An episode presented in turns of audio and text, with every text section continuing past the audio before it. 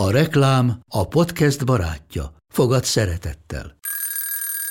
Indítsd jól a napod egy csészen eszkaféval. Élvezd minden reggel a gondosan pörkölt kávészemek telt ízvilágát, az Európában 100%-ban felelős forrásból származó kávéból készült Nescafé klasszikkal. Tudj meg többet fenntarthatósági törekvéseinkről a nescafé.hu oldalon. Nescafé.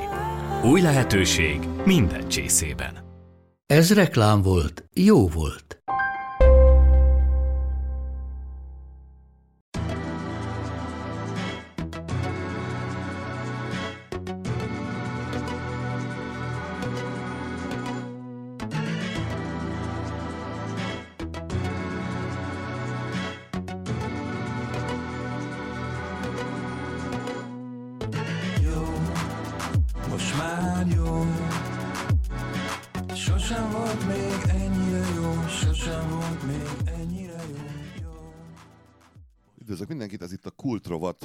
Podcast új adása. Varga Attila vagyok, én fogom vezetni a műsort, Dúl Szabolcssal ülök itt, és vendégünk pedig Frey Tamás, akinek megjelent egy új könyve, és ennek örvén fogunk beszélgetni. Persze nem csak a könyvről, hanem rengeteg más, más dologról is. Tudom, hogy hülye kérdés, mert most jelent meg a könyv, de ha, aki már olvasta, mit mond róla, hogy milyen? Másmilyennek találják, mint az előzőeket. Nyugodtabbnak találják. Nyugod, nyugodtabb. Igen, tehát hogy nem annyira, ugye nem annyira akciódús, nincs benne, nincs benne szélsőség, és, és azt érzékelik, ami, aminek én örülök, hogy érzékelik, hogy ez most nem, a, nem Magyarország, és hogy mi lehet itt majd Magyarországon szituációról szól, hanem arról, hogy Magyarország úgy nagyjából a mai világban hol helyezkedik el, mert valahogy mintha ez úgy hiányozna a Matrixból, úgy nehéz összetenni ezt ma Magyarországon, úgy nagyon-nagyon egy síkon jön a helyzetünk. És hol helyezkedik el Magyarország ebben a Matrixban most? Jó, jó helyen vagyunk, vagy nem vagyunk jó helyen?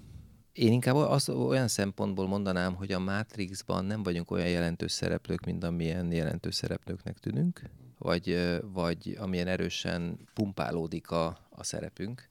A barát üzletársammal szoktam mondani, nagyon sok példát hozunk a kávéfrejen keresztül az üzletünkből, és hogy gyakorlatilag azért Magyarországon csak Európát nézzük, ugye európai GDP 1,2%-a, és akkor sokszor szoktunk arról beszélgetni, hogy hogy gondolkodnánk mi arról, hogy ha a kávéfrejen belül a sok franchise partner van, egy olyan franchise partner, aki egyébként az egész céghez 1,2%-os tesz hozzá a forgalmát tekintve, olyan hevesen ütné az asztalt, vétózna meg dolgokat, feküdne keresztbe, követelné, hogy neki mi jár, és úgy állandóan ezt, ezt, ezt, ezt, hogy mi mikor mondanánk azt, hogy sok. Hát mi már mondanánk.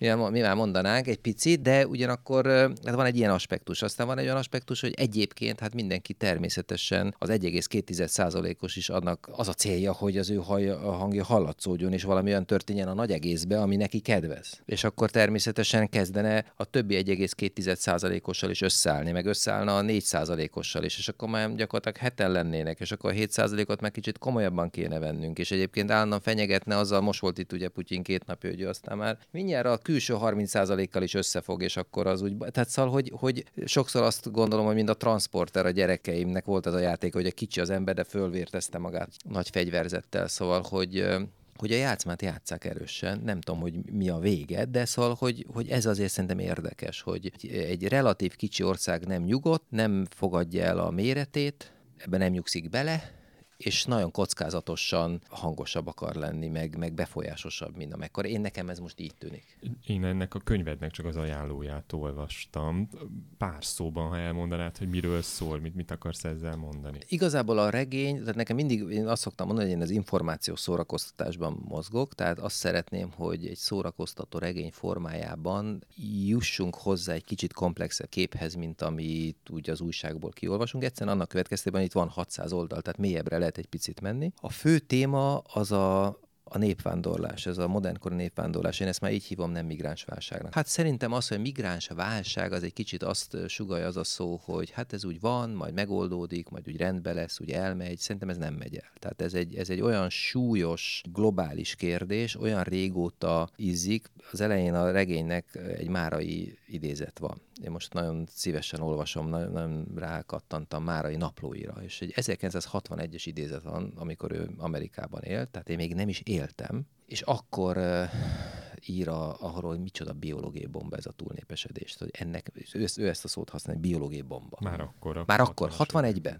És én amikor megszülettem, akkor a föld népessége fele volt annak, amekkora most. Tehát ez valami exponenciálisan robbant, tehát jó szó rá a bomba. Teljesen uh, zaklatottan néz, hogy mi zajlik ott New Yorkban. Ő, ez a Bábel, ami a címadás, ez az emberi káosz Bábel, és őt írja, hogy már mint a kukacok a szemétvödörben mindenféle népek ott hemperegnek a New York ö, zűrzavarában. Szóval, hogy ez erről szól, és hogy emögött tulajdonképpen milyen mozgatórugók vannak, már ebben a modernkori népvándorlás mögött, hogy egyébként, amit mi látunk nagyon leegyszerűsítve menekült hajó Líbiából jön Lampedusa felé, hogy a, a hajó tetején arcokat látunk, de mi, mi van ott még a hajó aljában, mi utazik még, e, tehát hogy milyen fegyverkereskedelem, illegális műkincskereskedelem, kábítószerkereskedelem, ki, kinek mi az érdeke, szóval egy picit ez, ez sejlik föl, hogy ez annyira komplexen, nagyon sok mindenkinek az érdek, ami történik, hogy az, az sem a drótkerítés nem fogja megállítani, sem pedig az a fajta ködös, számra teljesen rózsaszín állam, hogy ja, hát vigyük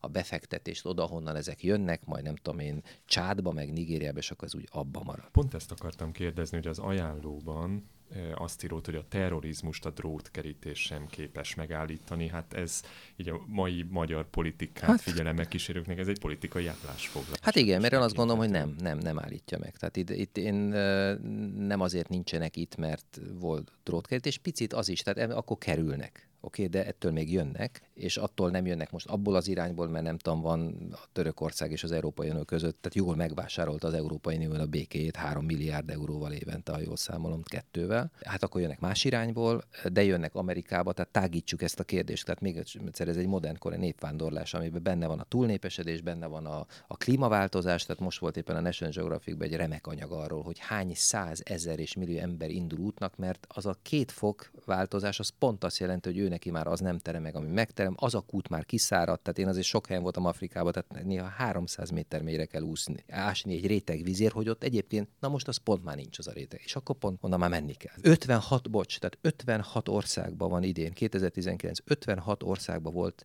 fegyveres konfliktus, valamilyen típusú, tehát vagy polgárháború, vagy egyik ország a másikkal, vagy a szervezett bűnözés legyőzi a szervezetlen államot, lásd Mexikó. Mm. Tehát 56 olyan ország van, ahol te kimész utcán, és hogy fegyveresek járnak. Hát onnan te el akarnál menni, nem? Onnan el, én biztos, hogy a, amint, amint lehetőség lenne mennék. Tehát, tehát a, a világ esik szét, centrumok és perifériák, ez szakad egyre durvábban szét. Ma 56, holnap nem tudom én, 70 ország lesz, ami teljesen ugye lawless country alakulnak, hirtelen találom a jó kifejezést lett, tehát gyakorlatilag az állami struktúra szétesik. Szóval a, a folyamatok azok csak egyre durvábbak lesznek az én, én lá, ahogy én láttam a világot, ahol én utaztam a világba, azt látom, hogy ez tényleg, tehát már a 61-ben is érezte már. Hát még mi. De népvándorlást illetően az egy kulcskérdés, és sok szó is van arról, hogy ők elindulnak, mennek, vagy hozzák őket, mozgatják Is, őket. is, is, is, is, is, is. Tehát szerintem És is, is. mozgatja Hát őket? figyelj, ez, ez, ez a regény... Mire jutsz Igen, hát a, regényben? re, hát a regény, hogy, hogy ö, soros is,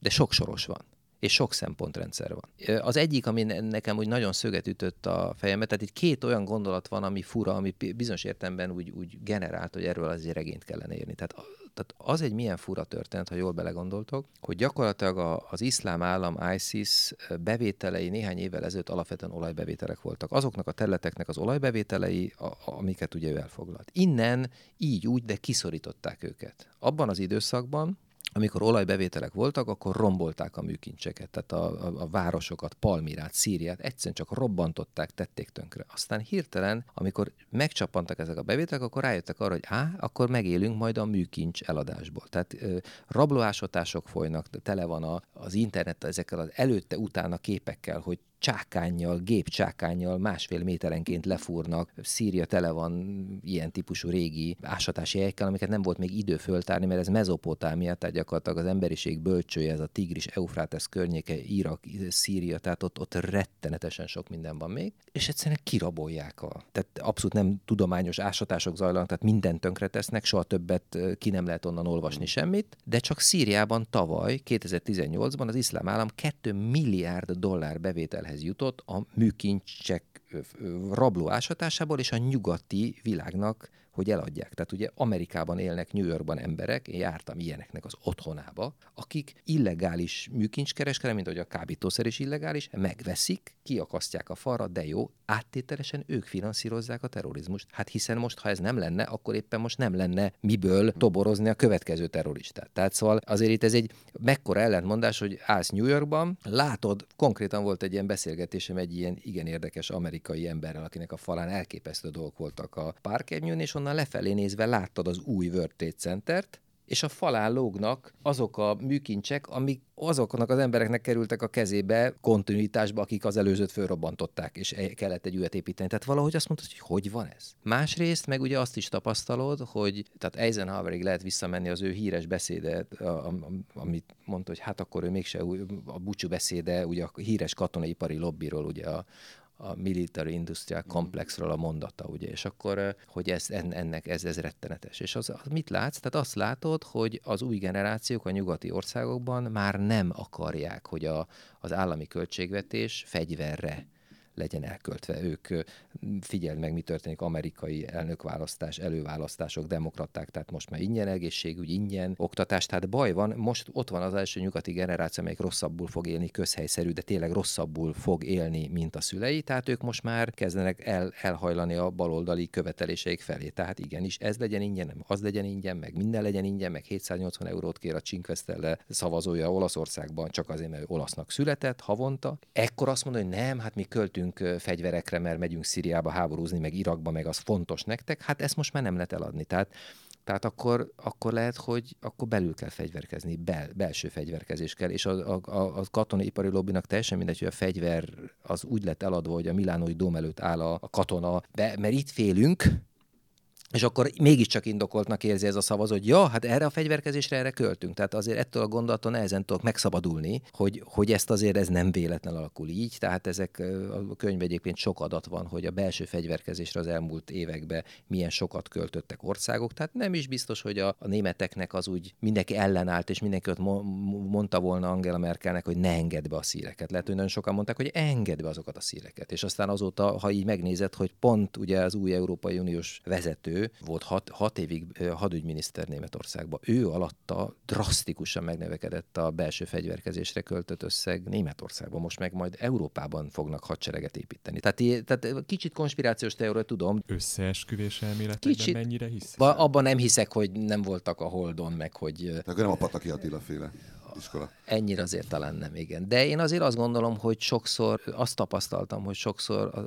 tényleg meg van szervezve az, amit azt gondolunk, hogy csak De úgy ezt hogy véletlen alakul. Tehát amit előbb elmondtál, és amikor az anyagot gyűjtötted akár ez, ehhez a könyvhöz, vagy más könyveidhez, akkor hogyan tudsz meggyőződni arról, hogy, hogy miben van igazság? Tehát ez mennyivel csak egy rakosgatod a puzzle hogy Mhm. gondolkodsz, és, ö, és összeáll neked egy nagy kép, vagy vannak olyan megdöbbentő bizonyítékaid, Tapasztalásaim vannak, vannak, vannak, is is, ez is is, ez is is, ez is is értem szerint. Tehát eh, ez azért egy példát fikció. Tehát az, Hát figyelj, mondod, hogy so- most, most, mű, figyelj, most műkincskereskedelem. Oké, mondok egy példát. Tehát a, az egyik impulzusom az az volt, hogy a Firenzében, ahol részben élek, az alsó szomszédom egy, olyan nagyon komoly műkereskedő, akinek egyébként gyakorlatilag rá, rá alapozva képzeltem el a félig magyar származású főhősnek, ennek a Marco Borettinek az édesapját, aki egy firenzei műkereskedő, hát ez gyakorlatilag az a figura, akit alattam lakik, és ezt képzeld el, ez, ez középkori, tehát Medici korabeli kelengye ládákkal, meg, meg esztergapadokkal kereskedik. Ennek ebből most elképesztő, tehát ezek millió eurós tételek, hogy ezt úgy, úgy gondolt, tehát ez most a sláger, hogy ezek az legdús gazdagabb emberek esztergapadon vacsoráznak. De az akkor 14. századi esztergapad. Oké? Okay? És akkor... Jobb, jobb, jobban esik úgy az ember. Oké, okay, és akkor a kelengyeládak, és akkor ennek az egész története milyen érdekes, hogy, és így, hogy mi, miket tud mesélni, hogy ugye a 60-as, 70-es években ezek a toszkán ilyen típusú dolgok, ezek nem, ott nem, nem számítottak. Most van az a pillanat, ahogy ugye Európát egybe kovácsolják, az azt jelenti, hogy mindenki sokkal olyanabb akar maradni, mint amilyen volt. Tehát a toszkán ma toszkánabb, mint tíz évvel ezelőtt volt, és mindent el, és azt érzékelem, hogy, hogy Firenzében egyre több toszkán étterem van, térnek vissza egy ilyen tudatalatti ellenállás ez annak, ami fölülről mosna minket egybe. És akkor most hirtelen kellenek ezek a, ezek a kelengyeládák. Most, most fölértékelődött az, az, azzal, te demonstrálod ma Firenzében egy bizonyos körben, hát a legtetején, hogy te, te egy toszkán vagy, nem is olasz, meg nem, meg nem Európa, te toszkán vagy. Oké, és ezeket a kelengyeládákat hogy a 60-as, 70-es években elvitték a keresztapa filmet képzeljétek magatok elé. Amerikába azok a konkrétan az olasz maffiózók, akik, akik úgy, ez olyan Corleone kaliberű emberek, ez hogy elegáns volt a New Yorki házaikbe egy Medici kelengyeláda. És akkor most... tegyék a levágott luk. Hát oké, okay, okay. és, akkor, és akkor most a második generáció, vagy a harmadik, a apu meg a nagypapa, kit ér, mik ezek a fadobozok, ők már nagyon amerikaiak, ők már ugye bizniszmenek, stb. ezeket nem érdekli. Úgyhogy az én alsó szomszédom jár ezekbe az amerikai olasz maffia családoknak a leszármazottai New Yorkbe összevásárolni millió e- eurókért, vagy hát dollárokért vissza ezeket a dolgokat. Hát azért az olyan történeteket mes, hogy elképesztő. Vagy például van, ugye New York is játszik ebbe a regénybe, van egy, egy New Yorki nagyon komoly belgyógyász ismerősöm, aki tényleg, tehát a a Trump plázával szembeni ö, helyen olyan luxus ö, magánklinikája, limuzinnal hozták, vitták, tehát ilyen körökbe, és akkor ő elvitt tavaly, amikor New voltam, kett családhoz, amikor én mondtam, hogy ilyenekről írnék, akikről tudja, hogy hát ő neki, hát azok ilyen, ilyen dolgokat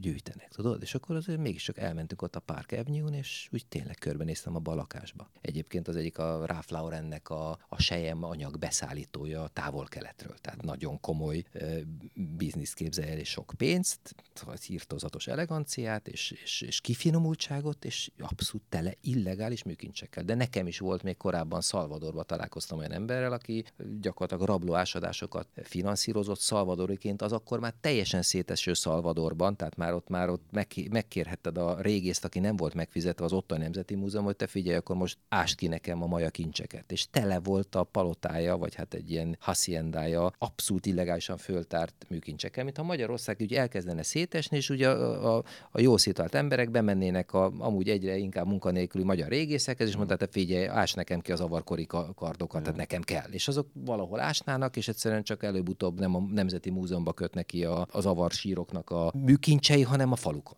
Jó, de ez, amit elmondtál, ezek mennyiben támasztják alá az összeesküvés? Hát most, hát ez, tehát most mozaikokból kezd összeállni a sztori, tudod, és akkor tehát vannak élő példák is, vannak azért nagyon, azért a világban nagyon komoly újságírás is folyik, tehát nagyon komoly lapok, nagyon komoly investigative journalism van, tehát azért nagyon jó dolgokat lehet olvasni, tehát akkor ezeket olvasod, rákérdezel, és akkor persze ilyen wargame-szerűen elkezded a, a fejleszteni, a, mert végül is azért egy fiction írok, érted? De, de, de remélem, hogy a világ hasonlít, tehát, és akkor persze az adatot is látod, hogy mégiscsak fölment a belső fegyverkezés Németországba, Franciaországba, mennyit költenek rá, mi történik. Tehát és, úgy, és aztán egyszer csak születik belőle egy regény. A munkamódszerrel kapcsolatban akartam volna megkérdezni, hogy van egy, van egy ötlet, vagy annak a csinálja a fejedbe, és akkor neki állsz egy úgy lemeppelni, mint mondjuk egy tévésorozatnak az évadát. Abszolút. Történetszálakkal, kis papírokon, fent Abszolút. a falon, kis kártyákon Igen. mozgatod. Mennyi, mennyi, mennyi időt veszel ez egyébként? Egy évet általában. Egy év mire megvan a váz? Uh-huh. Körülbelül azt, ez, ezt tapasztalom. Uh-huh. Most már az ötödik regény, tehát most már mondhatok egy ilyen számot. Tehát én egy évig úgy, mert utána meggondolod, meg átrendezed, tudod? És uh, ugye sok, sok szempontrendszer szerint van a váz. Tehát uh, sok, a Matrixnek sok filtere van. Tehát egyszer van egy olyan filtere, hogy egy picit akarom hozni a regényeimbe azt, ami régen a dosszé volt. Tehát én mindig azt mondtam, amikor a dosszét csináltam, hogy van egy nyakkendős Frey Tamás, egy ilyen dizsebkendős, meg van egy szafari ruhás. Tehát tudom, hogy a munkatársam ezt változtattuk, váltogattuk, hogyha volt egy forgatás, és nem tudom, New Yorkba, meg Londonba, tehát ilyen elegánsabb körülmények között játszódott, akkor utána jött egy ebola vírus. Mm. És akkor ott, tehát valahogy az image ez volt. Tehát a, a, regény is egy kicsit ilyen, tehát szerettem változtatni a zűrzavaros helyszínből, hirtelen beurunk a metropolitán elegáns estéjébe, és akkor ez egy kicsit izgalmas a, az olvasóknak, tehát akkor van egy ilyen mátrix, hogy zűrzavaros helyszín, elegáns helyszín, ezeknek a kártyáknak mm. külön színük van. Egyébként nem a falra kerülnek a kártyák, hanem a padlóra. És akkor, amikor a 600 oldalas könyved megvan, akkor mondjuk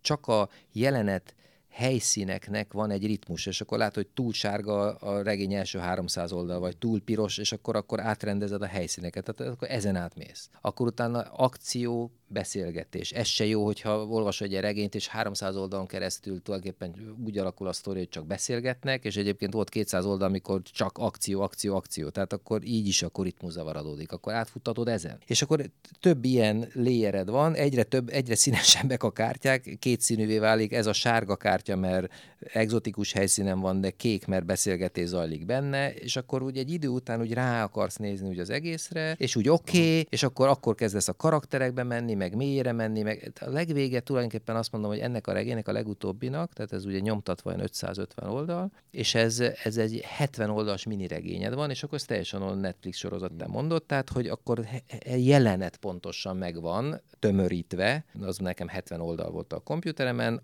az 500 oldalas, vagy 550 oldalas könyv, és akkor jön négy hónap, amikor írod jelentről, jelenetről, jelenetet, de már ott már nem nagyon variálsz, tehát hiszen adva van minden, ott már nem, tehát én nem nagyon szoktam azt érteni, amikor írok mondják, hogy hát elkezdtek önálló életet élni a főhőseim, meg mert, nálam már nem élnek önálló életet. És van napi penzum? Stephen Kingnek volt, uh-huh. van, van, egy ilyen mondás, hogy minden reggel felkel és ír, itt azt hiszem, hogy 20 oldalt, vagy, vagy 30 ot Figyelj, minden áldott nap. Igen, én ezt, én ezt érzékelem, én, én, én nem így mondanám, hanem engem, én nem, nem, tudok, nem tudom abba adni. Tehát valahogy annyira működik az agyad, amikor elkezdett írni, én hajtom, hajtom abban az értelemben, hogy arra rájöttem, hogy amikor ha nagy szüneteket tartok, mert adódik az életbe, hogy akkor öt napig leteszed, az nagy, nagy gikszert okoz, mert akkor újra kell olvasnod, hogy a ritmust újra felvedd. Tehát, tehát öt nap kiesés, tíz nap hátrányt okoz. Tehát nem szabad abba hagyni, tehát szombat, vas, nincs olyan, hogy hétvége, és akkor egyébként este van és írtad, az agyadat nem tudod kikapcsolni, reggel ötkor fölébredek, akkor, akkor írnám tovább. De egy idő után, amikor mindig, ugye én, nekem van egy ritmusom, hogy visszaolvasom mindig az egy héttel ezelőttit, bocs, tehát azzal kezdem a napot, hogy visszaolvasom az előző nap írtat, és visszaolvasom teljesen szisztematikusan a pont egy héttel azelőtt írt, uh-huh. írta. Tehát, hogy akkor vagyok már elég távol ahhoz, hogy egy kicsit úgy szüsszemmel, és mi, ezzel elpepecselek egyébként egyből elmegy két-három óra csak az előzőeknek a, a, a, a simítgatásával, tudod? És milyen helyszínen írod, mert én úgy képzelem el, hogy Frey Tamás ül egy firenzei kávézóban. Ott. Nem, hát nem, csendbe írom, Firenzében, de, de most ezt a regényt alapvetően Firenzében írtam, de csendbe írom, tehát nem, az íróasztalnál írom. Tehát én ezt, ezt se értettem J.K. Rowling, hogy egy kávézóban írta Harry Potter könyveket. Tehát nekem csend, nyugalom. Egész, egész jó lett. Ja, igen, igen, igen, tehát azért mondom, tehát, Lehet úgy is. Igen, ez valahogy, igen, érted. Tehát valahogy nekem, és nekem hát érted, ki vannak téve ezek a kártyák egyébként ah, újra. Tehát akkor kell, kell hely. Kell ez, tehát van egy ilyen, egy ilyen, egy ilyen szituációs helyszín, ahol regényt ír. És az, hogy több laki életet élsz, most ebbe például most tegyük föl, hogy, hogy akkor mindent át kell húzolni Nidzába, jó, papírdarabok, de akkor is. Igen, viszem magammal. És kettő mondjuk ott maradt, mert... Az baj, az, baj, az, az, nagyon, az nagy baj lenne, igen, igen, igen. igen. Figyelj, hibáztam már sokszor, tehát voltak, voltak ilyen fájó pillanatok, szóval meg, meg, megtanultam a dupla-tripla bebiztosítást. Volt, hogy elszállt mondjuk anyag, és nem volt meg? Képzeld el, volt olyan, nem hiszed el. Volt egyszer egy olyan, hogy azt akkor egy másik helyszín volt, és nyitva volt az ablak, már szellőztettem, és benyitott a szobába a kisfiam, és a húzat szétvert az egészet. De az még, ilyen, az még olyan kezdeti állapotban, akkor megtanultam, hogy minden kártyának azon adok egy számot. Tehát mm. oldalszám. Akkor nem volt oldalszám, mert hát még rendezgettem. Az előbb említett regény szerkesztési elv az azért nagyon emlékeztet Dan Brown szerkesztési uh-huh. elvei, elveire, és olvastam is valahol valamilyen fórumon, vagy kommentben, hogy Frey Tamás a magyar Dan Brown, ezt vállalod? Egyébként példakép. Mit értünk mondjuk. Dan Brownon? Figyelj, tehát én... a, Dan Brown. Figyelj, nekem eleinte nagyon tetszett Dan Brown, tehát őszintén, tehát én a, a, az Omi, a, da, a Da Vinci kódot azt imádtam, most már nem olvasom nagyon ugyanolyan. Tehát, tehát egyszerűen úgy, mindig egy szép nővel szalad, tehát én hát nem lát, ugyan, ugyanarra kapta fára, de azt kell neked mondjam, hogy ugye utólag ez egy kicsit el van nálunk mosódva, mert ő neki azt talán a negyedik, ötödik regénye volt, előtte sok, minden regénye másmilyen volt, azokat utólag kiadtak, és azt hiszik sokan, hogy azokat utólag írtad, nem. Tehát ő me, ott beletalálta a győztes struktúrába, hogy, és egyszerűen nem meri, én nekem ez az érzésem, nem meri elengedni, mert mi van, ha kudarc. Valahogy én, én, én, én valahogy lélektanilag őt így képzelem egy karakterként, úgy nézem a fotóját, úgy látom, nem egy ilyen, nem egy ilyen nagyon vagány figurát képzelek magam elé, aki vagányan kockáztat. Tehát valahogy egy ilyen akadémikus figura beletalált ebbe, és el nem engedi. Az, az a gáz szerintem a Brown könyveivel, hogy engem iszonyatosan idegesít az, hogyha egy fejezet három oldal legjobb esetben ezért Brownnál van két oldalas fejezet is. Én ettől megőrülök. Ez egy forgatókönyv effektíve, amit ő ír. Tehát az az van összerakva, jelenetenként, így egyszerűbb átírni filmre. Igen, én tudom a magyarázatot. Figyelj, A két-három oldalnak, ez, ez, ezre ugye én sok ilyen szakmai szájtot is olvasok, meg tényleg, tényleg azt gondolom, hogy nagyon a, a Netflixet te- te említetted, tehát ezek a sorozatok most nagyon meghatározzák, hogy hogyan kell akcióregényt írni, mert egyszerűen a prekoncepció az olvasóknak az, az már gyakorlatilag ahhoz viszonyít, annak a ritmusához, tempójához, azoknak a, a sztori struktúrájához. Tehát ha most így nagyon elkezdenénk szakmázni, akkor én most itt egyébként egy teljesen új struktúrával kísérletezek, de vissza fog térni a két-három oldalra. Egy teljesen újfajta struktúrával kísérletezek, ami a Fauda, nem tudom, láttátok a Fauda, a Fauda, én nagyon, nagyon tetszett az a sorozat, az egy izraeli sorozat, egy közelkeleten játszódik. A, a Fauda sorozatnak volt egy nagyon érdekes struktúrája, hogy nem csak flashbackek vannak, tehát nem csak visszafelé, hanem az időben előre is ugrasz. És ahogy, hogy haladunk a sztoriba, eh, mindig előre-előre, akkor ugye először nem érted, hogy mit látsz a jövőből, de ott van a hatalmas kérdőjel, és ez, ez tartja fönn az érdeklődéset, akarod érteni, és mindig egyre többet csöpögtetsz a jövőből, és a három idő, sík, a múlt, a jelen és a jövőbe beleugrott, azok egyszer csak összeérnek. És ezt írtózatosan érdekesnek találtam, sőt, ráadásul abban még van egy olyan csavar, nálam is kettő ilyen jelenet van a regényben, tehát ez újszerű. Adott pillanatban látod a jelenetet, vagy hát olvasod a jelenetet, most ha regényről van szó, az, az egyik szereplődnek a tekintetébe, és tényleg 200 oldal múlva ugyanaz a jelenet folytatódik, a, hogy utána kiment ez az ajtón, és mi történt, és akkor áll össze neked a történet. Tehát, hogy ugyanahoz a jelenethez visszatérsz a másik szereplő perspektívájából, akkor újra elolvasod, az előzőt is csak akkor az ő fejében jársz, hogy ő mit gondol, ugyanarra a beszélgetésre, amit már ismersz. Tehát, tehát ezek mindezek a mini ezeknek az a legkísérletezőbb szerintem jelenleg, mert ott van a legtöbb pénz, ott van a legnagyobb verseny, tehát ott nagyon sok minden történik ebben a műfajban, hogy, hogy forgatókönyv és forgatókönyv struktúrák és ezeknek a fejlesztése. És azt akarom neked mondani, mert a Dan két-három percéről volt szó, hogy ezekben a, a szakmai oldalakon azt látom, azt olvasom, hogy őről írtozatosan hatott a 24-nek a sikere, és ez egy írtózatos nagy csapda, mert utána volt már, hiszen, nem tudom, annak a, talán, talán a jelkép az volt a regény, amit 6 órára volt be, besűrítve, tehát gyakorlatilag akkor túl akarta lőni még a 24-nek is a, a még sűrűbbre, ami nagyon bonyolult műfaj, mert akkor 6 óra alatt nem történik karakterfejlődés. Tehát ami megint, megint hat az egysíkuság felé, vagy löki, tehát hogy, hogy, hogy akik őt komolyan elemzik, tehát ez egy, bárcsak én lennék Dan Brown, tehát de, szóval, hogy, hogy már mint most a eladott példányszámok is minden tekintetében, tehát egy kicsit fura, hogy itt most ez nem bírálat, csak, csak próbálom megérteni, mi történt, és akkor ott ő rá nagyon erősen hatott az, hogy szaggatva olvas a nyugati ember. Tehát, hogy, hogy, hogy a metrón két megálló között, New Yorkba tömegközlekedésen, tehát, hogy olyan szűk az idősáv, hogy 5-10 percenként, és akkor erről felméréseket készítenek. Tehát képzeld, hogy úgy, nagyon sokan úgy olvasnak ilyen regényeket, hogy 5-10 perces sávokba olvassa másfél hónapig. És akkor ő lement a két-három oldalra, mert azt olvasod el 10 perc alatt. Mert vissza fogunk térni oda, onnan az egész Six, elindult. rájöttem, hogy téged ez azért idegesít, mert itt a metrópótlón egy megálló, az nem egy-két perc. Most, de, tehát ezt, hogy az ember ilyen szaggatottan olvas meg egyszerre csak mit, 10 perc, akkor tulajdonképpen visszatérhetnénk a, a, a ponyváknak a, a, az el, tehát a, a, a, gyökerekig, uh-huh. amikor ugye már folytatásokban jelent meg úgy Mhm. Ja. hetente Igen. vagy naponta Ja. az újságban. Lehet, hogy ez lesz a jövője az ennek a legtűrírásnak, a jó ég tudja. Azért te sem panaszkodhatsz az eladott példány számra. Tehát ez a 250 ezer példány volt az első kettő, igaz? A, a négynek mindegyiknek olyan durván ez 150 ezer az át, 140-150 ezerbe megy el. Azért 150 ezer az, az jó.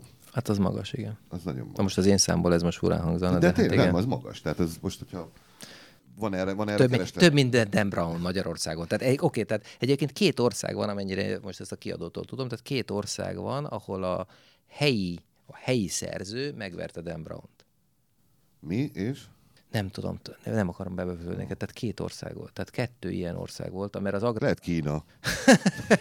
Oké, okay, tehát hogy az- az agrárbárok az legutóbb együtt jött ki Dan Brownnal, tehát Aha. tényleg egy hét különbség volt, és akkor, és akkor tehát erre nagyon büszkék voltunk. Jó, csak nem, ha nem jó, tehát most... Hát oké. jó, de hát mégis ő a bestseller szerző. Ezt, ezt Érted? aláírom, hogy, hogy, hogy, hogy Brown akar majd Frey Tamás lenni. Hát azt nem fog előfordulni. majd egyszer majd csinálunk Dan Brown egy podcastot is. ám. Hát, hát Találtam egy kilenc évvel ezelőtti nyilatkozatodat a regényírásról, azt Igen. mondtad, hogy a regényírás és a tévéműsor készítés között jelentős különbség nincs is. Ezt fenntartod azok után is, hogy most már több regényt írtál? Bizonyos tekintetben tényleg nincs, tehát nem tudom, hogy a mondat hogy folytatott, vagy melyik eleméről szól, de szerintem én soka, sok, sokszor úgy látom, hogy amit én csinálok, az, ha most az egész karrieremet nézném, akkor egyre hosszabb az az idő, amennyi ről azt gondolom, hogy képes vagyok fenntartani az érdeklődést. Tehát ha, elkezd, ha visszamegyünk az én szakmám elejére, akkor másfél perces híradó tudósítás. És akkor, amikor azt mondták, hogy Frejtán, ezt már megcsinál jól, és nem kapcsolnak el, akkor rábízzuk az objektív az 5 percet. Meg, és amikor elkezdtem dossziézni, először 30 perc volt, nem mertem volna egy órát csinálni, mert akkor van, van két reklámblokk van, vagy három, és elkapcsolnak, nem jönnek vissza. Eleinte nem engedtem, hogy reklámblokk legyen a dossziéba. Akkor utána, amikor már bíztam magam, akkor legyen egy, akkor lett egy órás, akkor lett kettő, három, négy. És igazából... És alig volt hova kapcsolni. Igen, hát a végén azért már ott volt, de ezzel csak azt akarom mondani, hogy, hogy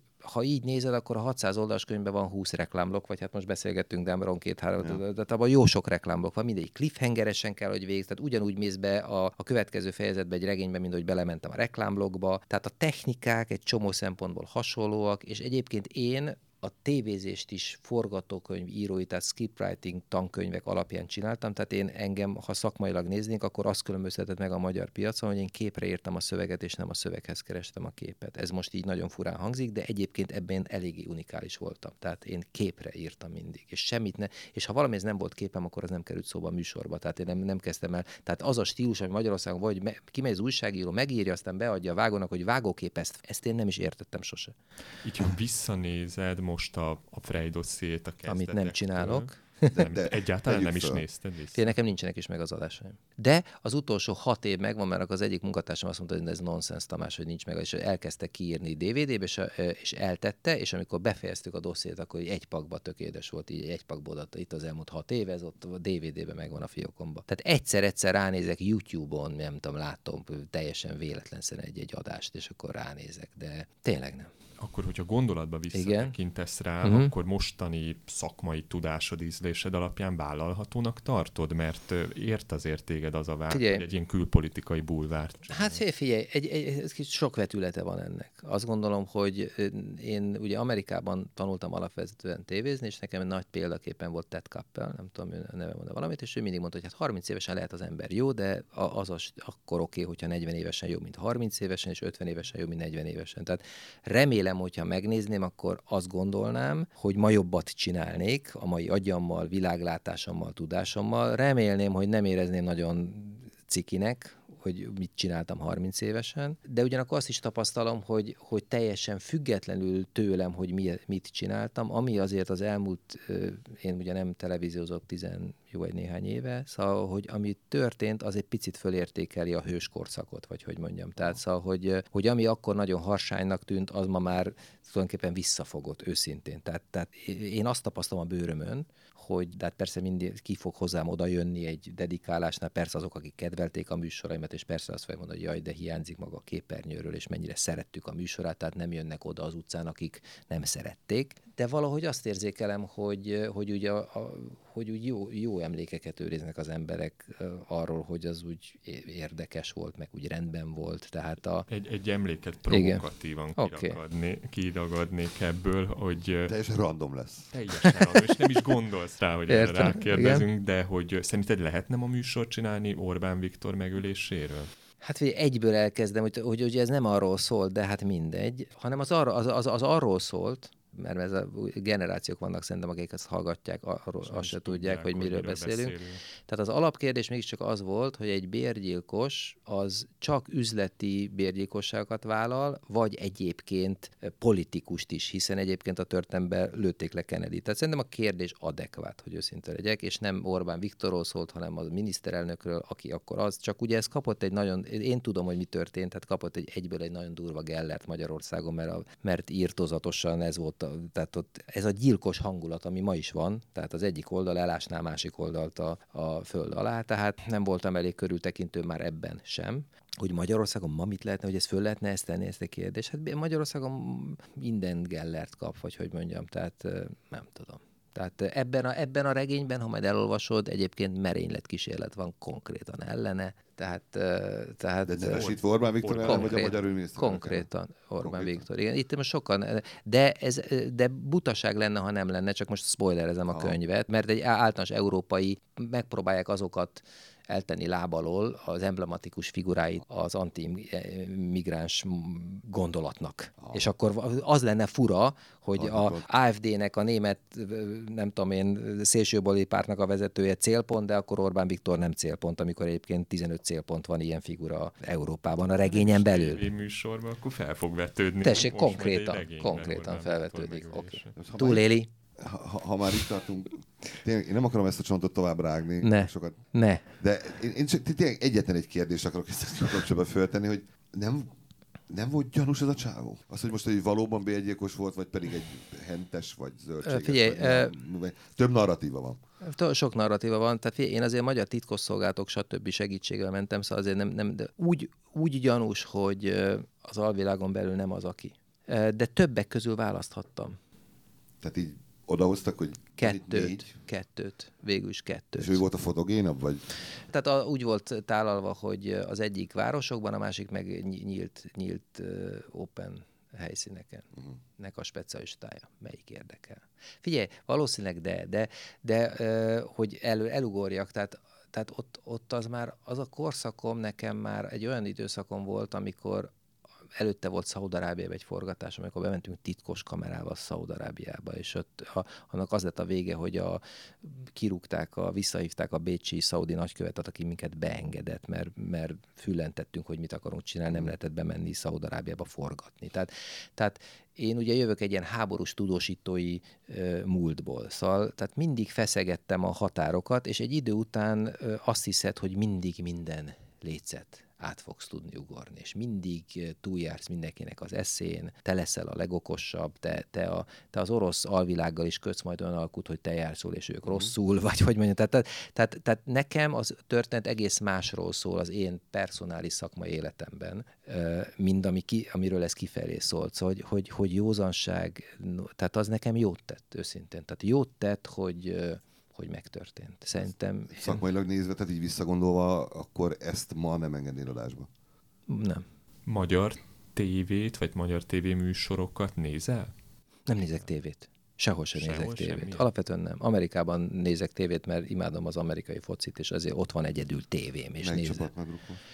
Hát figyelj, Miami-ban élek, tehát természetesen Dolphins. Dolphinsnak kéne drukkolni, de hát a Dolphins a rájátszásokban sose, sose kerül, igen. Szóval én akkor a 49 49erseknek szoktam drukkolni a Carpentig, de gyakorlatilag az is valahogy abból. Tehát, hogy onnantól kezdve nincs úgy, hogy úgy, úgy Tom Brady-t egyébként nagyon szeretem, tehát Tom Brady valahogy az, szóval, hogy, hogy őt, őt, őt úgy nagyon csípem, de igazából én szeretem, én amerikai egyeteme, ugye Tennessee-be, Washington és Tennessee-be jártam egyetemre, és a Tennessee Volunteers az volt a csúcs egyetemi csapat, százezres stadion volt, tehát én minden meccsen kim voltam, tehát ott beleszerettem az amerikai fociba, és ott amerikai barátok voltak, és ott megértettem, hogy itt nem nagy emberek lögdösödnek a pályán, hanem ez egy micsoda fantasztikus sakjátszma, és ez egy micsoda taktikai csata, tehát én imádom az amerikai focit, jobban őszintén, bár lehet, hogy ezt én Magyarországon nem ezt kéne mondani, mint az európai, tehát én egy európai foci meccset őszintén nem tudok végignézni, elunom, egy amerikai focihoz képest, tehát, és ez mindig általában a telet töltöm ki Amerikába, tehát pont a rájátszások időszakát, stb. Úgyhogy ez, ott ezért van, mert ugye ott azért nagyon értened kell, hogy mi történt, mert a, háttérinfot tudni kell, tehát ott a kommentátornak szerintem nagyon fontos a szerepe, tehát egy kocsmában eleinte ott se volt tévém,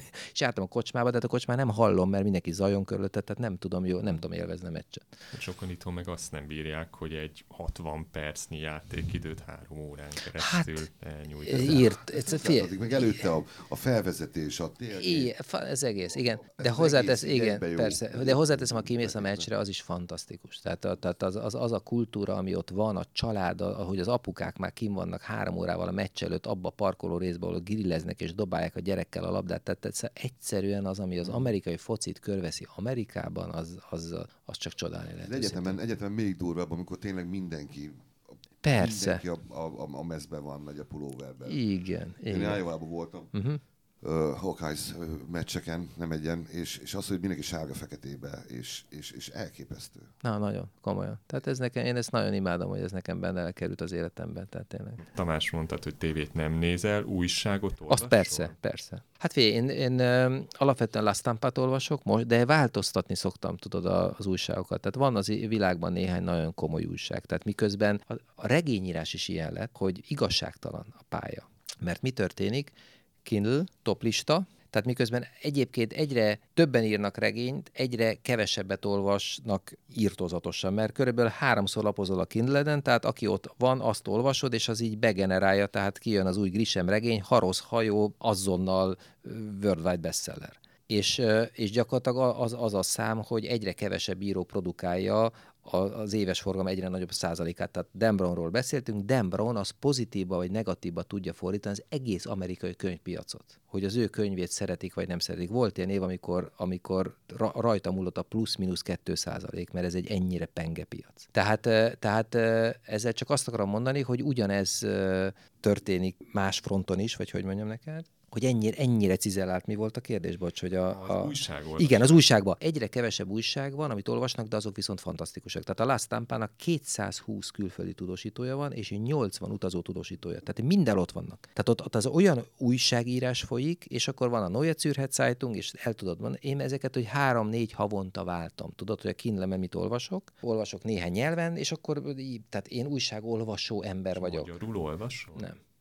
Nincs mit. De hogy nincs. Titeket, oké, tehát persze, vagy, vagy inde, bocs, várj, de úgy, hát úgy értem, hogy, hogy, hogy újságot, tehát persze a magyar híreket úgy tudod követni, hogy nem tudom, né, néhá, néhány websájtot nézek, de azért itt Magyarországon az a, tehát hogyha innen nézem, hogy hogy néz ki egy Neue Zürcher Zeitung, és ott milyen újságírás zajlik, vagy egy Lasztámpában milyen újságírás, ilyen nincs már Magyarországon, mert ez egy pici piac, stb. stb. Erről beszéltünk, hogy mi a Kindle írói listán a, azon az oldalon van Magyarországon, már senki el nem lapoz. Tehát innentől kezdve nincs benne pénz, nincs benne, akkor nincs olyan újságírás, stb. stb. stb. Tehát, tehát bocs, csak utolsó mondat, tehát most gondold azt el, hogy egy Lasztámpaba az belefér, és akkor ez egy forrás ebben a regénybe, hogy ő, ő neki belefér, hogy fölültete. Van egy újságíró, aki elmegy, és akkor ott, ahonnan elindulnak Gabonból a menekültek, a buszon, és a nem tudom keresztül, és végigmegy velük azon a hat hónapos elképesztő túrán, és aztán lesz belőle egy, azaz egy darab újságcikk, de ott azért tényleg el tudod olvasni az igazi fókusz sztori, hogy ezek az emberek mind mennek át. Tudom javasolni Földes András kollégának a filmjét,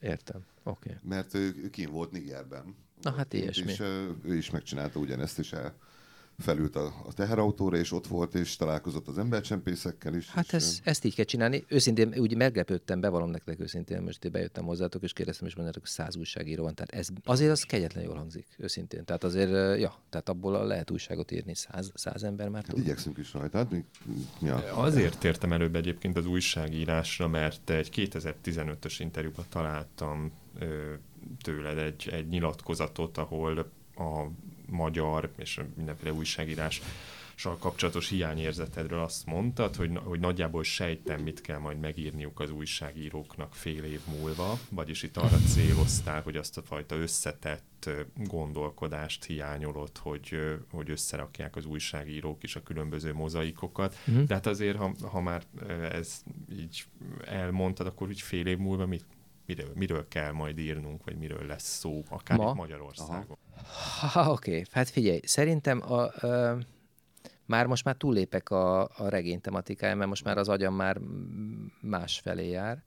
Tehát szerintem az egy nagyon, tehát az egyik fontos csapdahelyzete Magyarországnak, tehát nem fél év, de szerintem ez be fog köszönteni, ami az autóiparral történik. Tehát Magyarország az egy eleve egy exportorientált ország, ha jó a számtán 86% a magyar GDP-nek az ugye külföldre termel, ezen belül 35% az autóipar, a magyar GDP 9%-a csak az Audi. És akkor ezen belül van egy olyan folyamat a nyugati világban, azt tapasztalod, hogy jön föl az a generáció, amelyik ugye élményeket akar, ezt látom a magam kávéházi életen keresztül, és az onnan befolyó összes adatból és statisztikából és jelentésből, nem a magyarból, hanem olvasom az amerikai, a brit piac, mi történik. Az új generáció nem akar nagy értékű tárgyakat birtokolni. Ugye jön ez a sharing economy. Tehát ugyanúgy ko- gondolkodik az autóról, jó esetben, köz, bicaj, közlekedés, közlekedési eszköz, legyen jó public transport, stb., de hát legyen car sharing, tehát ugyanúgy ahol a bicaj meg a roller. Mert egyébként belegondol abba, most ma- magyar pénzén maradjunk, veszel 10 millió forintért egy autót, az első évben elveszít belőle 2-3 millió forint értéket, azt ő beszorozza, hogy 3 millió forint abból hányszor mehetnék kávézóba, étterembe, hány tornacipő lehetne belőle, tehát tök értelmetlen. Tehát nem akarnak már a- elkezdeni mortgage házakat, lakásokat, ezek a, ezekről lemond, és ahogy nő és jön ez az új generáció, ezek, ez nem lesz. Tehát az autóiparnak kitett Magyarország, tehát nem véletlen a német gazdaság van úgy most megzuhanva Európában, a többi nem annyira, mármint az erősek közül, most ne Olaszországról beszélünk, ez egy más összefüggés, de tehát gyakorlatilag mi egy olyan iparágra vagyunk ráfűződve, nagyon-nagyon Magyarország, aminek nem nagyon van jövője. Tehát, tehát ha úgy el, el, elnézegetjük, hogy mi az a néhány húzó iparág ebből a fajta trendből következő, hogy, hogy, hogy a följövő generációk mit akarnak, akkor azoknak az országoknak van szerencséjük, ahol, ahol az élelmiszeripar és ennek minden összefüggése, tehát Olaszország jó helyen van, tehát ami a kulinaritás, a hospitality, ezzel összefüggő dolgok, akkor írtó jó, ahol ami minden design, fashion, ruha, kül, tehát ugye ez a fajta fogyasztási, akkor a hosszú élet, mert ugye egyre hosszabb életűek vagyunk, tehát a gyógyszeripar, ilyen típusú, és az IT. Ez a négy, amire azt mondják, hogy ha e- ezek között kéne landolni egy országnak, valahogy ezekbe akkor van némileg húzása. Na most az autóipar, tehát van Magyarországon még lehetőség, de, de az autóipari kitettségünk, hogy ilyen nagyon csúnya szót használják, ez szerintem túl nagy, tehát ez szerintem, ez, ez, ez galibákat fog okozni. Ugye a politikai közbeszédben ez úgy jelenik meg, hogy egy összeszerelő üzemország vagyunk, de és akkor azt mondod, hogy előbb-utóbb nem lesz mit összeszerelni. Igen, és, és akkor tovább megyek, ugye, am- amit most elemezek, nagyon érdekes volt, hétvégi cikk, tavaly, vagy múlt hétvégi cikk az Economistban, ez az úgynevezett middle income trap. Tehát a, és konkrétan a visegrádi négyekről szólt, hogy micsoda remek volt az elmúlt 15 évünk, na most a következő nem ilyen lesz. Tehát a, a 101 ország volt a második világháború óta, amelyik ebből a low income-ból, tehát a, hogy összeszerelőzem, olcsó munkaerő, stb. elindul fölfelé, ezt én megélem megint csak a kávéfrejbe, hogy most már éppen olyan magasak a fizetések, tehát minden emelkedik, tehát elindulsz fölfelé, és föl tudsz, el, eljutsz erre a middle income-ra, amikor már nem, amikor közepes ugye a jövedelem, már azért nem annyira olcsó a munkaerő, tehát az Audi gyár, most erről volt szó, 9%-a a magyar GDP-nek, 18%-kal overnight meg kell emelni a fizetéseket, mert elment, mert nincs munkaerő, ha nem emeli 18%-kal. Ott azért az Audi tulajdonos már mélyen gondolkodik, hogy biztos, hogy jó helyen van-e az üzem. És nagyon nagy ez a világ, tehát lehet mozdítani a low, low wage országok felé értemszerűen. Tehát most a middle income már nem is annyira éri ez meg. Itt van az a pillanat, hogy a belső fogyasztó erőnek kéne tovább pörgetni fölfelé, és tényleg Finnországgá válni. Na most a 101 országból, a második világháború után 101 ország indult el low income-ból, 16 nak sikerült ezt megugrani, hogy fölment high income-ba, és ezt, ezt hívják middle income trapnek, tehát a közepes jövedelem csapdájának, beleszorultak ebbe a csapdába. Tehát, hogy ez van, hogy, hogy elveszítjük ezt a vonzerőnket, hogy, hogy olcsó munkerő összeszerelőzem, te ezt mondtad, de, de még még sincs elég fogyasztó erő ahhoz, hogy önfogyasztó erőben fölrántsuk magunkat egy, egy Finnországát tegyük, és ez persze nagyon messze vezet, hogy megy, és akkor ezt az Economist elemezte, hogy a innováció nincs, tudomány nincs, ezek a fejlesztések nincsenek, egyetem, oktatás, stb. Tehát, hogy azok, amik egyébként az a 16 ország, amelyik ezt meg tudta ugrani, ők egyébként azt jósolják, hogy csehek fogják megcsinálni ebből a négyből. A cseheknek van esélyük. Akkor nagyon röviden, tehát abból, amit az alapján, amit elmondasz, jön a recesszió Magyarországon, annak minden politikai következménye. jön a kádár, kádári lagymatagság, a semmi. Hát van rá esély, hogy olyan semmi. Úgy vagyunk, nincs baj, nagy baj, de úgy nincs, nincs. Tehát ez, ez, ez szerintem ez egy veszély. Tehát nem azt mondom, hogy ez fog történni, de ez, hogy ez a csapda, ez ott van, ezt én jogosnak érzem, nem csak azért, mert az Economistból olvasom, hanem minden nap megélem a kávéfrejben. Látom ennek a probléma körét, hogy, és az üzleti életben ismerőseim mind erről beszélnek, hogy azáltal, hogy a bérleti költségek fölmennek ingatlan, és fölmentek a munkaerőköltségek, mert egyébként elmennek, mert nyitott gazdaság, stb., megborítja az üzleti modellt. Mi, nagyon sok szférája a gazdaságnak éppen borul az üzleti modell. Már sokszor említetted a, a Café Frejt uh-huh. a beszélgetésben is, és elárulom, hogy előbb, hogy bejöttél, én őszintén szólva nem mertelek itt megkínálni a Jól szerkesztőségi tetted. kávéval. Nem azért, csak majd délután már úgyse kávézok. Van benne bio cappuccino. Én nem tudom, mi a bajod ezzel. Oké. Okay. A, a Café Frejjel kapcsolatban az én ismerősi körömben nagy a megosztottság. Mhm. Uh-huh. Olyan szempontból, hogy a, az egyik része az ismerőseimnek a, az nagyon szereti, függ, oda jár, imádja. Hm. A másik része azt mondja, hogy hát ezek ilyen olyan szirupos, édesített kávék, és hogy ilyen ö, kevés pénzből magas minőséget azért nem lehet előállítani. Hm. Mit válaszolnál nekik? Tehát, hogy ö, igazából, ha, ha ha bemegyünk a Café Freybe, és mondjuk euróban számolunk, akkor itt másfél-két euróból világszenzációt hogy lehetne előállítani? Hát először is az a lényeg első körben, amit nem érzik el a vásárló, hogy a kávé egy harmadik világbeli termék. Tehát az egész koncepció mögött az van, hogy nekem az nem stimmelt, hogy én magunkat a második világnak hívom már, mint vásárló tekintetében. Tehát hogy van az, hogy egy harmadik világbeli termék átpörög az első világon, tehát a német, meg az olasz, meg az osztrák megy el a, az ültetvényre, hozza be, transportálja, pörköli, csomagolja, beleépül az összes profitja, plusz beleépül az első világbeli munkabér, most beszéltünk, szóval az nem magyar munkabér, és utána a magyar viszonteladó kényelmes magyar vállalkozó azt még akkor, hát akkor még ráteszi a maga hasznát, és akkor az történik, hogy Magyarországon drágább egy csésze kávé, mint Firenzébe. Tehát a, a, a mi üzleti modellünk arra épül, hogy el, megtanuljuk a feladatot, tehát nem csak viszont eladók vagyunk, és a köv még egy middleman a rendszerben, hanem mi a harmadik világból direkt a második világba behozzuk ezt a terméket. Mi pörköljük, mit csomagoljuk, mit csinálunk vele mindent. Ennek következtében vagyunk józan áron. A legnagyobb kávézóláncá váltunk. Tehát mi együtt többek vagyunk, mint a Starbucks meg a Costa, és szerencsére egyébként... Hogy Magyarországon. Magyarországon. Na, bocs, elnézést. Tehát így, tehát hát ezen a verseny, ezen a, ezen a pályán. De ez, ez most akkor azt jelenti, tehát konkrét több üzlettel, nagyobb forgalommal. Igen. ö, Tehát több üzletünk van, mint összeadva a Starbucksnak és a Costának. De hát érted, mert az ő áruk áthozták a nyugati áraikat. Át. Ö, kész. Tehát erre ez a válaszom. De lehet jó minőséget csinálni, csak dolgozni kell, meg, meg gondolkodni, meg építkezni, meg türelmesnek lenni, meg, meg szerencsére az én üzlettársam az élelmiszeriparból jön, nem voltunk kapzsik, bele évekig csak tettük bele, hét évig csak tettük bele a volt pénzeinket, mindenhonnan. De most már? Most már veszünk is ki belőle. Hát most már, most már egy profitábilis vállalkozás 12-13 éves, tehát ez így normális, de, de, de azt gondolom, hogy nem, nem egyből öltük meg a tehenet, vagy hogy mondjam, és fejlesztettük, fejlesztettük. Tehát egyrészt ezt gondolom, hát ez egy koncepció, tehát az- olyan értelemben koncepció, hogy hát aki a, a natur tiszta espresso kávét szeret, és ne, nem, nem a a kényeztető termékeket, és nem a folyékony desszerteket, én ezt így hívom, hát az, az, annak ez nem fog ízleni, az megy, megy egy másikba, tehát sok konkurencia van, tudod. De akinek te- ez tetszik, hát az emberek esznek tortákat, mi egy ilyen abszolút egy ilyen középalpai koncepció vagyunk, tehát ahol a kávé mellé ráadásul még édességet is veszel, tehát nekünk tortáink vannak, abszolút Franciaországból megtanultuk ezt a könnyű, franciás típusú ö, cukrászatot, de ezek a saját üzemeink, a saját termékeink, a saját fejlesztéseink, tehát hozzánk azért jössz, kényeztetsz, ezt szoktam mondani az üzlettársam, hogy bejössz, iszol egy ilyen édes kávét, alap, nem feltétlenül minden édes, most félre is van remek, nem tudom, expresszónk is, de alapvetően mi, mi szórakoztató, izgalmas, komplex ízű kávékat adunk, és tortákat adunk mellé. Egyre több kávézód van, nem tudom szám szerint mennyi az ország. Hát Magyarországon most már 50 fölött. Találsz meg, ennyi megfelelő munkaerőt, ennyi megfelelő baris? Nehéz ügy ez, tehát ez nehéz ügy.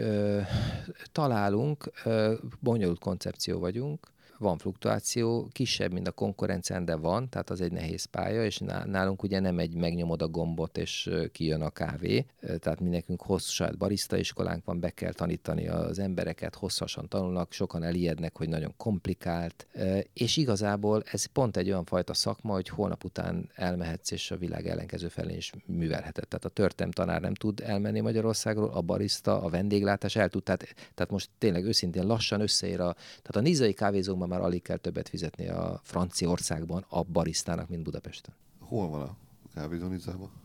a Negresco mögött. Tehát, az, tehát olyan, olyan helyen van, hogy Párizsban is nem tudom, talán az Eiffel torony azt mondhatod, de Eiffel torony lábán, hát nem kell az utca házszámot mondani. Tehát Nizzában pont olyan helyen, hogy nem kell mondanom az utca házszámot, a Negresco há- hátsó sarkánál. Tehát jó helyen van. Egy utcára a tengerparton.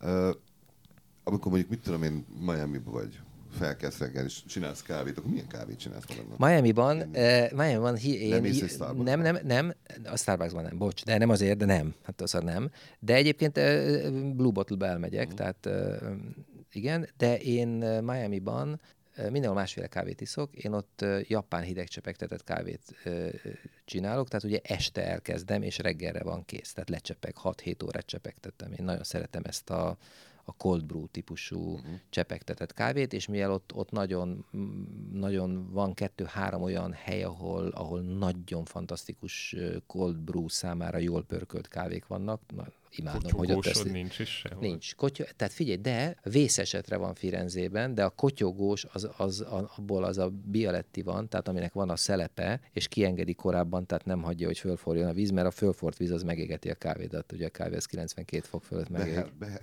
Beher nagyon jó. Van egy kollégánk, aki elképesztő kávé. Ö, hát nem is tudom. Őrült. Őrült, igen, és uh-huh. biztos nagyon jókat. De, de én, én most a legnehezebb kérdést Na, tessék. felteszem. Kedvenc kávéd most Nincs ilyen. De most aktuálisan mi az, Figyelj, amit most, így szeretsz? hát figyelj, figyelj, ugye erre azt szoktam mondani, van egy, re- re- na- nagyon büszke vagyok rá egyébként, itt a reklámhelye, hogy nekünk dolgozik, nekünk is Márkó Cremonéze, aki a, az egyik legmenőbb, ismertebb a világban pörkölőmester, egy olasz, oké, okay, tehát ő, én azt szoktam mondani, a Federerje a kávézásnak, de tényleg, tehát Nes- Nespresso-nak dolgozik, és a Lavazzának, ez egy nagyon komoly ember, a bírója, a barista világbajnokságnak, stb.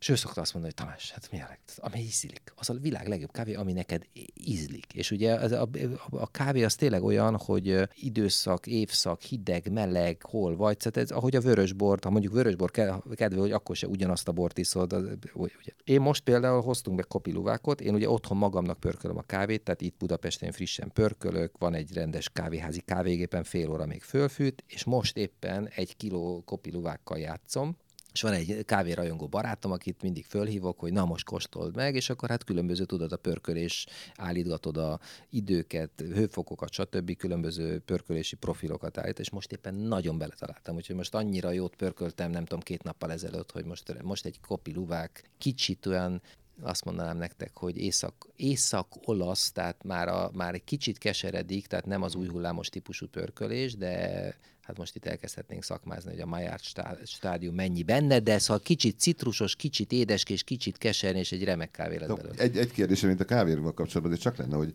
ö, 12 éve megy a... a Café Frey, igen. Most mit tudom, hogyha vissz- visszamegyünk a 20 évvel ezelőtti Frey Tamás, mit tudott a kávépörkölésről? A 20 évvel ezelőtti Frejtanas kávérajongó volt, már, tehát ez valahogy nekem így beakadt még a kolumbiai kábítószer háborúban mentem először föl haciendákra. Tehát ott üldözték Pablo Escobart, és akkor zűrzavaró medeimbe, és ott, ott fölkeveredtem medeim mellett kávéültetvényre, és az úgy nagyon rabul ejtett a helyszín, meg az egész, ami ott történik. Tehát, hogy az ember beleszeret a borászatba, mit tudom én, valahogy én beleszerettem ebbe. A... És akkor már teljesen flugos futam lett belőle, tehát néha én kávéültetvényen nyaraltam, és bárhol jártam a világon, amikor forgattunk, akkor elmentem Etiópiától kezdve bárhova zöld kávépiacra, és akkor hordtam haza, és már én réges-régen, tehát talán már 20 évvel ezelőtt az volt, hogy én magamnak pörtem otthon a kávét, és jártam már kávégép üzemekbe, és akkor barátaim voltak az Elektránál, meg itt, meg ott, és vizitáltam őket, és aztán egy nagyon jó barátom, aki az élelmiszer iparból jön, aki konkrétan jó barátom. Ezen persze mindig vitatkozunk, hogy ő vett engem rá, vagy én őt, de én úgy emlékszem, hogy ő ugye a konyhába Langár Tamásnak hívják, és őt ültön konyhába, és mondta, hogy Tamás, hát figyelj, valószínűleg nincs Magyarországon ember, aki ennyi kávéültetvényen járt, hát akkor még végképp nem volt, aki ennyi kávégépgyárba járt, aki ennyire imádja ezt, és mindig mondod, hogy a szenvedélyből kell üzletet csinálni, csináljunk belőle üzletet. És valahogy ez így elindul, de, de ma már tehát értemszerűen ilyen emberek dolgoznak, és szuper pörkölő emberek, tehát én ne, nem én értek, én semmihez nem értek a cégen belül a legjobban, vagy hogy mondjam neked, hanem, hanem én azt gondolom, hogy azért á- lát, látom a big picture. Tehát szóval, hogy, hogy nekem ez itt a dolgom, hogy, hogy értsem, hogy ki mennyire fontos a rendszerben. Ilyen lezáró kérdésként még érdekelne, hogyha megismerkedsz valakivel, találkozol valakivel, aki megkérdezi, hogy, hogy mit csinálsz, hogyan mutatod be magad? Író, újságíró, vállalkozó, kávé tulajdonos? Attól függ, hogy melyik országban. Hát ugye Olaszországban kicsit kínos azt mondani, hogy ilyen kávé, kávés ember vagyok, de ott, ott, ott én a scriptore vagyok alapvetően, tehát a, az író. Hát igen. Amerikában ott szoktam mondani, hogy vannak kávézóim. Hát Magyarországon, hát úgy nem nagyon kell, úgy sok mindent mondom, bocs, hogy én hülyengzek, de hát Ja, köszönjük szépen, hogy, Én hogy, köszönöm. hogy eljöttél, és uh, köszönjük a hallgatóknak is a gondolom megtisztelő figyelmet, mert nem látom az arcokat most így. iTunes-on, Spotify-on mindenütt fönn vagyunk, kérünk csillagokat és értékeléseket, akkor is, hogyha nem tetszett, mert minél több értékelés, annál előrébb sorolják a podcastunkat, és annál többen hallgatják, és az mindenkinek jó. Úgyhogy uh, köszönjük szépen, és akkor viszontlátásra. én is köszönöm szépen. Bye.